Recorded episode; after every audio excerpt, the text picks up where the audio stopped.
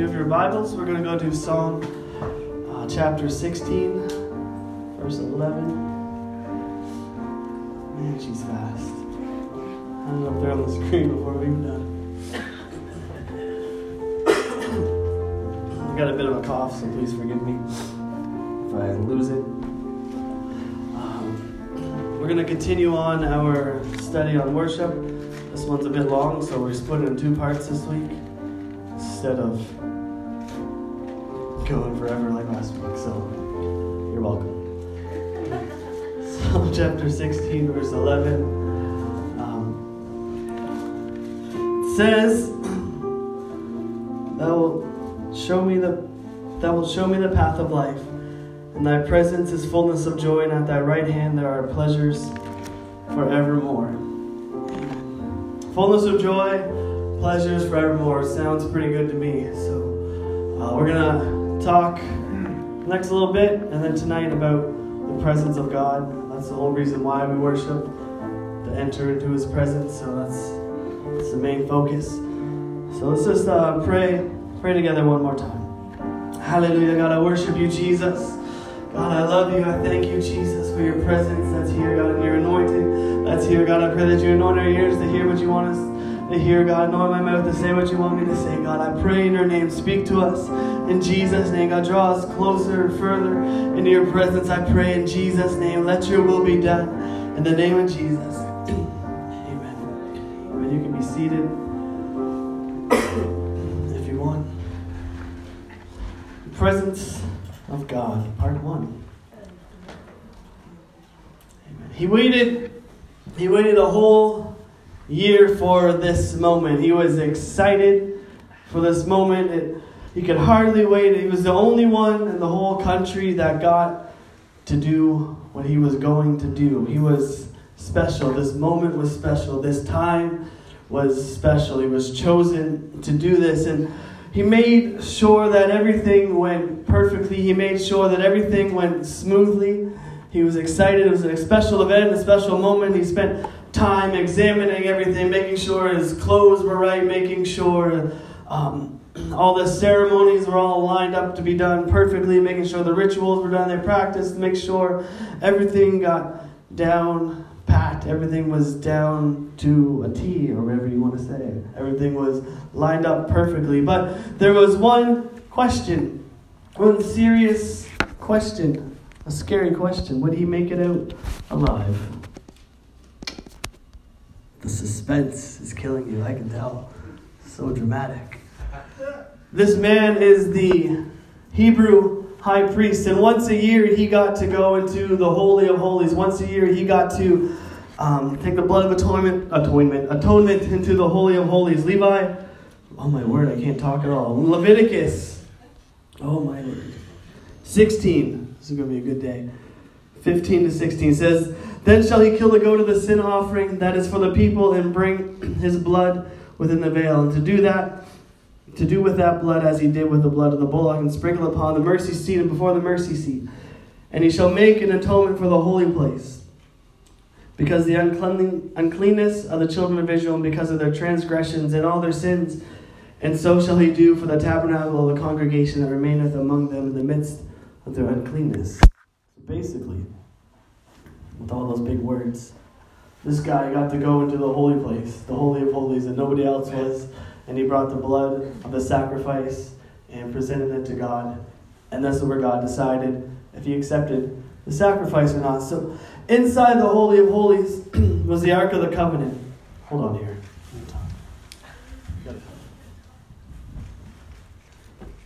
Forgive me. Inside of the Holy of Holies, the Ark of the Covenant was, and in the Ark of the Covenant there was Aaron's rod that budded, there was some manna, and the Ten Commandments. And on top of the Ark was covered in gold, and there were two angels. Their wings were stretched together like this, facing each other. And in between is what we call, or what God called, the mercy seat. God said in Exodus 25 and 22, he said, "And there I will meet with thee, and will commune with thee from above the mercy seat, from between the two cherubims that are upon the ark of the testimony of all things which I give thee in commandment unto the children of Israel. God said, this is where I'm going to meet with you, at this place between these two angels, this mercy seat is where I'm going to meet with you. That's where the presence of God chose to live. It's where the presence of God chose to rest or to stay. And tradition says that in the Holy of Holies there was no light. There was no candles. Thomas Edison hadn't been alive yet, so there were no light bulbs. There was nothing to light it except the presence of God. The presence of God lit up the room. And once a year, the high priest got to go in. And it wasn't something that was taken lightly. It wasn't something that was a joke. It was a very serious thing. Everything had to be just right. Everything had to be according to the law, word for word. He couldn't put his own interpretation on it. He couldn't put his own spin on it. No variations from the law, what God said. Because if something was wrong and something didn't go the way it was supposed to, if you forgot something, you could be killed. Pretty serious, serious things. The presence of God is not something that can be taken or should be taken lightly. The presence of God is not something that we should take for granted. It's an awesome place to be. It's awesome to be in the presence of God, to stand in the presence of God. A sinner in the presence of God will feel the love of God because God is love. John chapter 3, verse 16 17 says, For God so loved the world that he gave his only begotten Son, that whosoever believeth in him should not perish, but have everlasting life. For God sent not his Son into the world to condemn the world, but that the world through him might be saved. Jesus came to show love. When you get in the presence of God, you feel love. Amen. So someone can walk in and just feel at home. Someone can walk in and feel like they belong, someplace they've never been before. Sure, sin is confronted, but you don't feel condemned in the presence of God. You might feel convicted that you need to change things, but you don't feel condemned. Because love is the essence of the presence of God. Believers, it's something, as Christians, something that we can experience every day or every time we get together. Matthew 18 and 20 says, For where two or three are gathered together in my name, there am I in the midst of them. It only takes a couple of us, and God is in the middle of us. You don't need 5,000 people. You don't need all these numbers. You just need a couple of people. You can just be in the presence of God by yourself. We get into his presence. It draws us closer to him, and it draws us closer to each other. Have you ever been... Sorry, I can't words together. Have you ever been in a service where the presence of God just falls and settles, and it's just amazing and wonderful, and all of a sudden you just feel like, maybe I should forgive that person. Right. Maybe I should just go to that person and say, I'm sorry for what I did. Has that ever happened to anybody? There's something about being in the presence of God that just draws us together. Yeah. A church that is having a move of God, they draw together, they bind together, because there's that love and that forgiveness and all that stuff that we need in the presence of God. Or if you're in a worship service where worship overflows and it kind of lingers, preaching's all done, altar call's done, but then there's something there you just don't want to leave, you don't want to go home, you just want to stay in the presence of God until the person playing the piano can't play the piano anymore, or in St. John growing up, we would just have these altar services, altar calls that would go for an hour or two, three sometimes, and the singers would just be done and they would just walk off, and the musicians would just keep jamming and just keep playing, and we would just keep praying, and there was something you didn't want to leave. When you get in the presence of God, you just don't want to leave, you don't want to run at the door, you just can't get enough. And God's presence is awesome. It's a great place to be, and that's what our goal is whenever we get together, is to get into his presence. Israel saw the glory. Israel saw the visible manifestation, the visible presence of God. And Leviticus 9 and 24, we got that. It says, And there came a fire out from before the Lord, and consumed upon the altar the burnt offering and the fat, which when all the people saw, they shouted and fell on their faces. The presence of God was just so amazing to them, they just fell on their faces. They didn't know what to do. Like, and they fall on their faces. And second, sometimes it's like that. Sometimes God just steps in and all you can do is just bow and worship. Amen. Sometimes that happens. And 2 Chronicles 7:1-3, there's a story where they dedicated Solomon's temple, and the presence of God was in the temple so strong that the priests, they couldn't even minister. It took all their strength just to stand. They couldn't do anything. It was so powerful. And sometimes the presence of God is like that. You just can't even, you can't think of anything to say. You can't think of anything to sing. It's just amazing, and there's nothing you can do. You just bask in His presence. Isaiah chapter 6, verse 1-8 tells a story about Isaiah. And he sees God high and lifted up. And he sees the angels worshiping, and all they're doing is just shouting, holy, holy, holy. And God's majesty fills the temple. And Isaiah reacted, and he said, woe is me, because he realized that he was a sinner. He realized that everybody he lived with, wasn't living up to where they should. And you realize how holy God is and realize how holy we aren't. Amen. And God said to him in this vision, he said, whom shall I send? And Isaiah said, send me. Yeah. And sometimes when we're in the presence of God, we realize how big He is. Well, every time we realize how wonderful He is and how small we really are. And sometimes when we're in the presence of God, God will call us. Yeah. Right. Yeah. Call us to do something. Call us to go somewhere. Call us to be something else for Him, be more for Him. John had a revelation in Revelation 1, verse 9-20. He sees the presence of God in a vision, and He gets into the presence of God, and he sees a vision. Yeah. And sometimes when we're in the presence of God, He will give us visions. Sometimes He'll call us. Sometimes He'll give us visions. Sometimes we'll just feel like you can't do anything, you just bask in His presence. But whenever we're in the presence of God, something happens. Yeah. And so what sets Pentecostal worship apart? I know we like to talk about how we worship, how it's different than everybody else. Growing up, that's all we ever heard. How, we own it, I don't know, whatever word you want to use. But what sets us apart? Is it the music? Is it the clapping? Is it the tapping on the feet? We used to have choirs at our church. Just everybody came to hear the choir. It was a big deal back in the 90s. Nobody really seems to care anymore about choirs, but that was the big thing. And people would come for that, and the choir's moving. And is it the choir? Is it the clapping? Is it tapping on the feet? Is it the singing?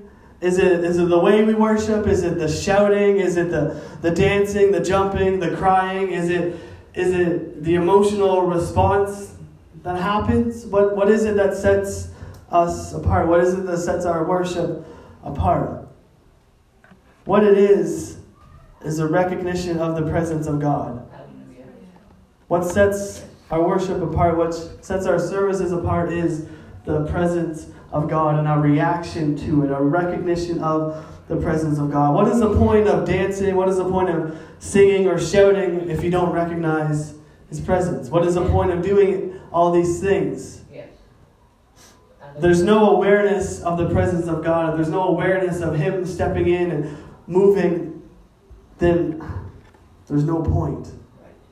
Right. Worship is us reacting to His presence. We do these things and God steps in, but if we don't respond to Him, what are we doing?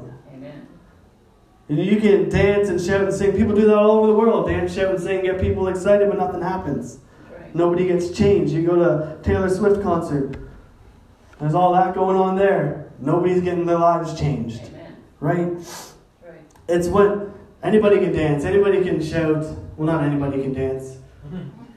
Anybody can try to dance. Right. Anybody can try to sing. Anybody can try to shout. But without it, you might get people excited, but without the presence of God, that's all it is. Just excitement. Yeah. I've been to a hockey game, an NHL game, pumped. It's exciting, but nobody's lives are getting changed. Amen. Everybody's shouting, everybody's singing. The game I went to anyway. The team that I like. We won't mention them. But everyone's excited, but lives weren't being changed. Anybody can shout, anybody can sing, anybody can dance, but lives aren't changed. It's when we worship, we give it to God, and we respond to His presence. That's what changes lives. That's what makes our worship, and that's what makes our services different and sets us apart. When God touches something, it will change. He spoke into a world of chaos in Genesis chapter 1, and order came from it. He touched an old man and made him a father of many nations. He found a fleeing murderer on the lamb, Moses, and he spoke to him. He came in contact with him, and he made him a leader of a nation. He found a shepherd and made him a king. He touched the blind and made them see. He touched the deaf and made them hear. He touched the lame and made them walk, the sick and made them whole. He touched the dead and raised them back to life. When God touches something, it will change. Amen. When we get in the presence of God, we will change. Yeah. Lives will change. God moves on people. When God moves on people, they will be changed. When God moves on an addict, he will be delivered. When God moves on somebody that's bound by alcohol, they will be set free. When God moves on somebody that's promiscuous, their lives will be changed. When God moves on somebody that their marriage is in shambles, it can be mended. When God moves on a broken heart, it can be made whole. When God moves on somebody who feels like they don't fit in, they can find a place where they belong. When God moves on people, lives are changed. When we get in the presence of God, our lives can be changed. Anyone's life can be changed. 2 Corinthians 3 verse 17 says, "Now the Lord is that Spirit, and where the Spirit of the Lord is, there is liberty." Where the Spirit of the Lord is, there is liberty. It's not our singing, it's not our clapping, it's not our dancing. It's where the Spirit of the Lord is. That's where the freedom is. Yes, amen. And the presence of God. Yes. Ephesians 3:20 says, "Now unto him that is able to do exceedingly abundantly above all that we ask or think, according to the power that worketh in us." He is more than we need. Amen. More than we can ask, more than we can think. Yes. Yes. Dr. Zeus has a book, All the Things You Can Think. You can think of all these things, but God can do more than anything that we can think, which is pretty incredible, because some of us have very good imaginations. But God can do more than that. He's more than we need. When we get into His presence, it's so big, it's so deep, it's so wide, like we sing in Sunday school. So deep, so wide, whatever. His presence, I just forgot the song. His presence is so much, there's so many things that can happen. And yet, we could spend all day talking about it. All the things that can happen in the presence of God. In the beginning, God created man. And His goal, His purpose, He wanted to commune with Him. And the Garden of Eden wasn't made just for Adam and Eve, but it was made for God too, to meet with them. The Bible says that He was with them in the cool of the day and spoke with them. And Adam was able to stand in the pure, undiluted glory of God. And nothing would come between them until Adam sinned. And sin ruined this relationship. But it didn't change God's desire. God still wanted that relationship with humankind or peoplekind or mankind, whatever you want to say. God still wanted that relationship. And God... He told Moses to build a tabernacle or a sanctuary where He would live among them. And then He filled the tabernacle with His presence.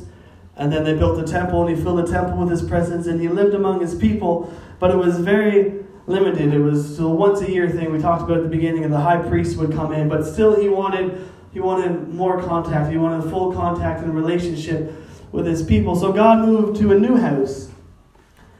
And His name was Jesus. And John chapter 1 tells a story about how He became flesh. But He no longer lived in a tent. He was no longer in the little mercy seat. He was no longer in the Holy of Holies where one person could come in. He now became like man. And he had to shroud His glory because according to, Exodus 33:20. I lost it. According to that verse, if we are in the full presence of God, we will die. It's too much, it's too strong.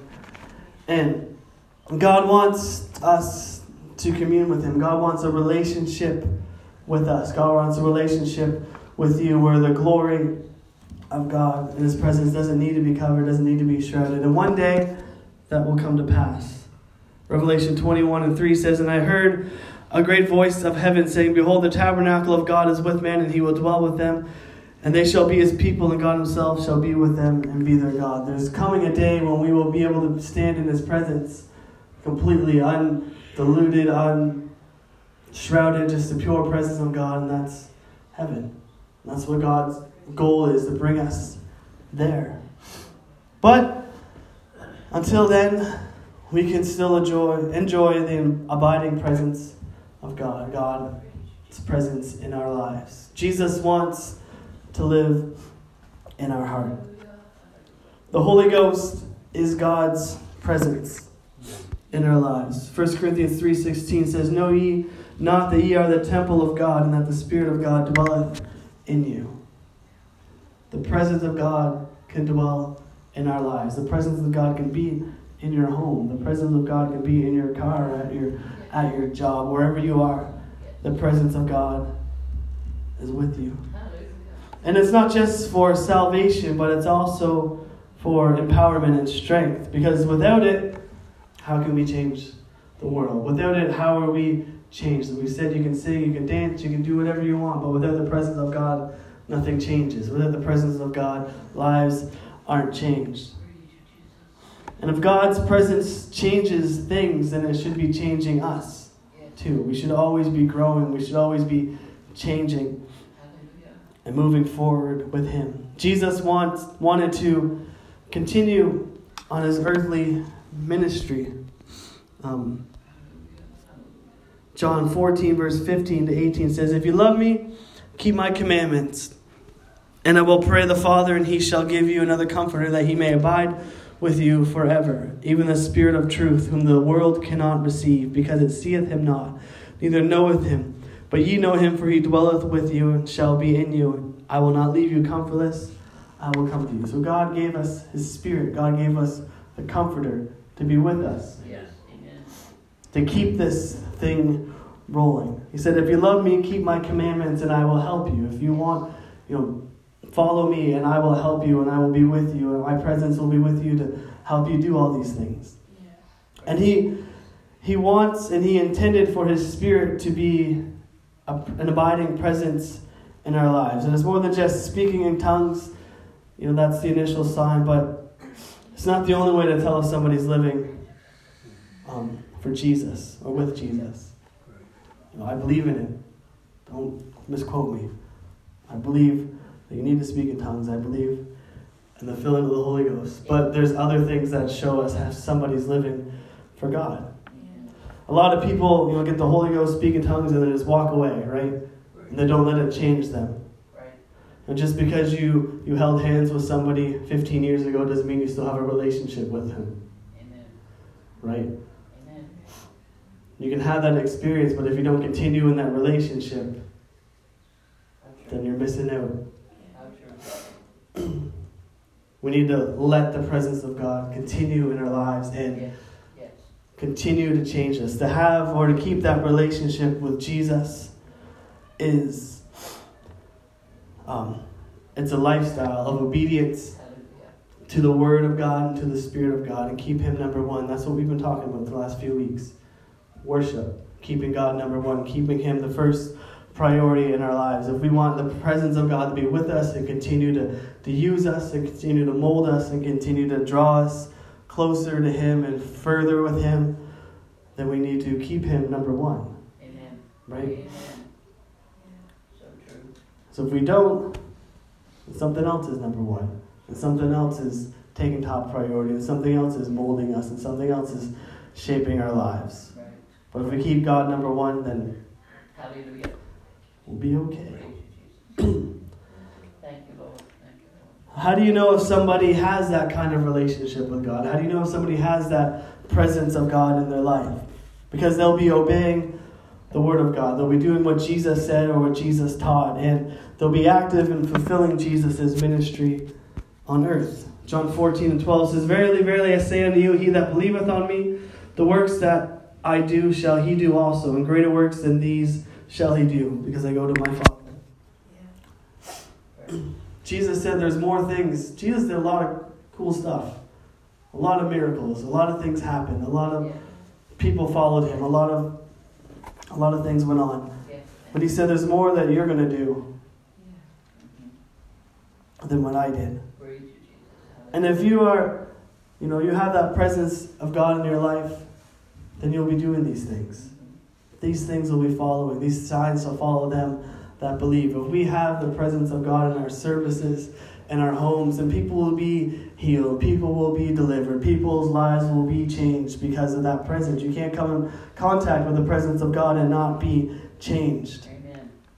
The only way to do that, the only way to do what Jesus said and see these other things happen is to have his presence in our lives. And we need the presence of God in our lives. We need it in our services. We need it in our homes. We need it when we're on the job.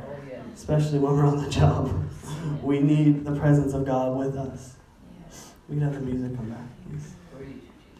If our goal is to change the world, change the lives around us, change our families, we can't do it without the presence of God. Amen. We need him. Amen. We can only do so much. We can have, you know, fun days. We can do things. We can invite people. But if the presence of God isn't with us, then we're just another group. We're just another charity. We're just another bunch of people gathering together. Without the presence of God, we really don't have anything life-changing. We really don't have anything that's going to make a difference. The most important thing should be the presence of God. That's why we worship. That's why we praise. That's why we pray. That's why we enter in. We lay our stuff at the feet of Jesus and focus on him, so that presence can come in. Because one moment in the presence of God can undo years of results of sin, years of results of hurt and abuse. One moment in the presence of God can take all that pain away. One moment can take somebody that's addicted and deliver them. One moment can take somebody that has a broken heart and heal it. One moment can change your life forever. One moment in the presence of God can do more than 100 years of working with somebody. Amen. We need the presence of God in our lives. Anything else we do is just temporary. Anything else we do won't last.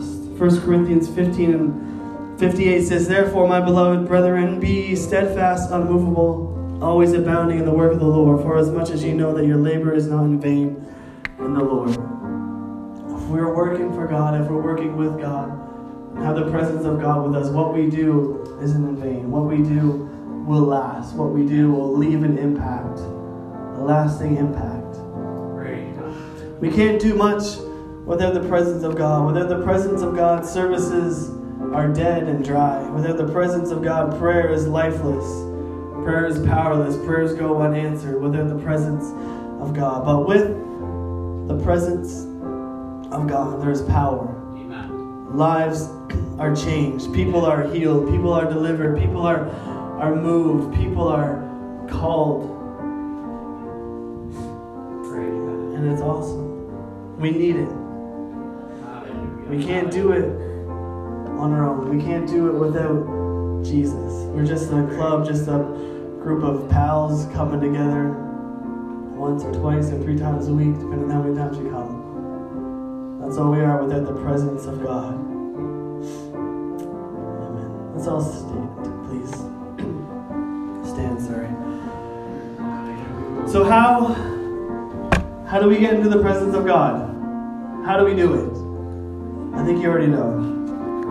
The Bible says in Psalm 22:3, it says, "But thou art holy, O thou that inhabitest the praises of Israel," the praises of his people. God inhabits the praise of his people. If we want the presence of God in our lives, if we want the presence of God in our services, we need to praise. We need to worship.